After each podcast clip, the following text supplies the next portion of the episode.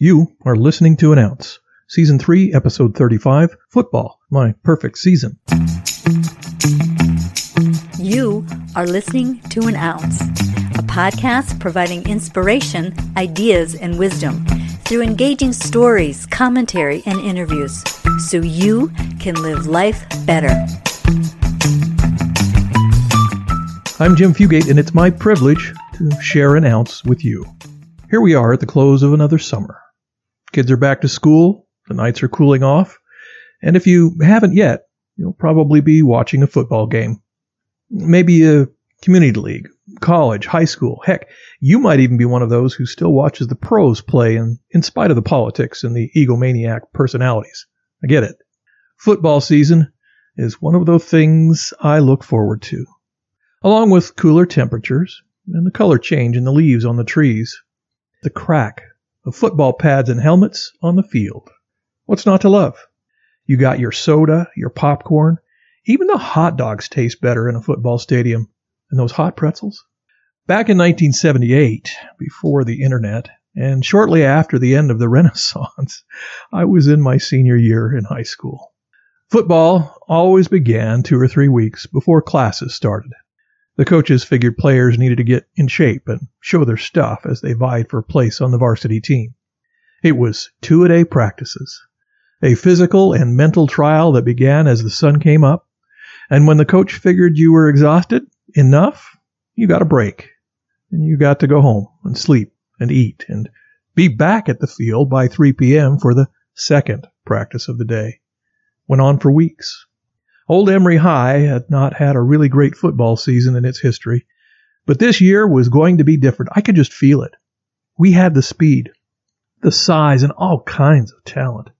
And it was an extraordinary year. We had a perfect season. That's right, an unmarred record to be recorded in the annals of Emory High School history. I learned so many important things that year. Things about teamwork, sacrifice, hard work, and winning. What they say about sports is true. It teaches you about commitment. It hones your character. One who is committed to a sport and willing to work hard becomes a stronger person. And not just physically. You get a payoff in knowing that you can do hard things. You know, close to the end of the year, the football team almost messed it up.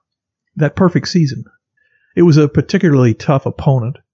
We'd been neck and neck through the first half of the game, but they had the momentum, and it looked like they might win. We had a secret weapon. A completely new offensive formation that we had experimented with in the days before the game. No scout had seen us use it. And in practice, it worked incredibly well. The call was made on the fly by the coach early in the second half. Personnel changes were a bit confused. I was wondering if half the team had gotten their bells wrong and weren't thinking straight. We even had 12 guys on the field for a moment. It was not going as planned, but I knew my place, halfback in an I formation. Finally, everyone else got settled in.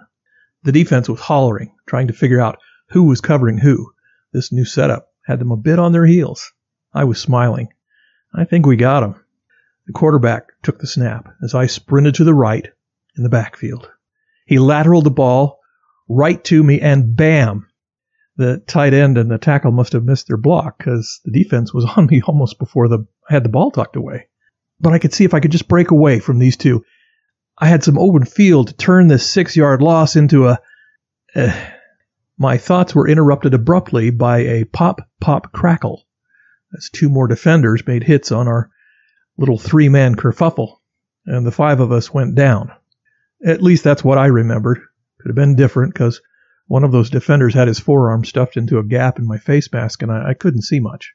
The defenders got off the pile, and I stayed on the field, looking up at the lights, and knowing I wasn't going to be standing up on my own for at least a minute or so. My left ankle was done. They carried me off the field. Hey, it all worked out.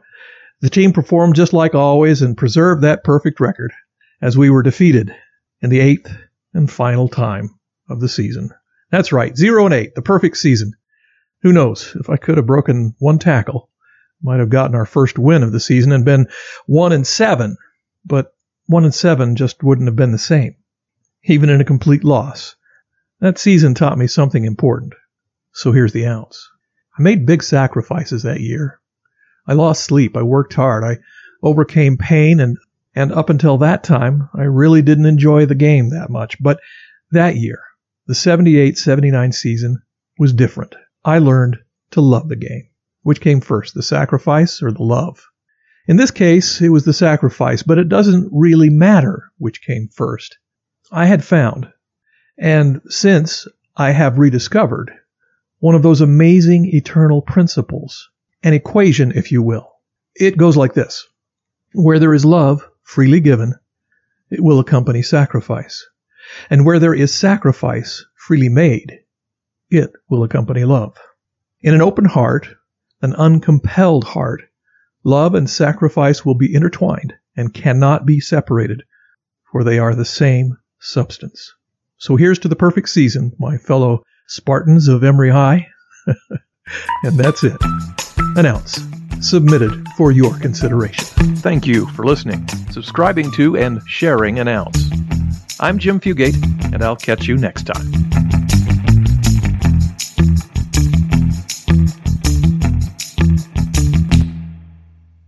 Hey, check out our YouTube videos at youtube.com forward slash at an ounce podcast. That's youtube.com forward slash at symbol an ounce podcast.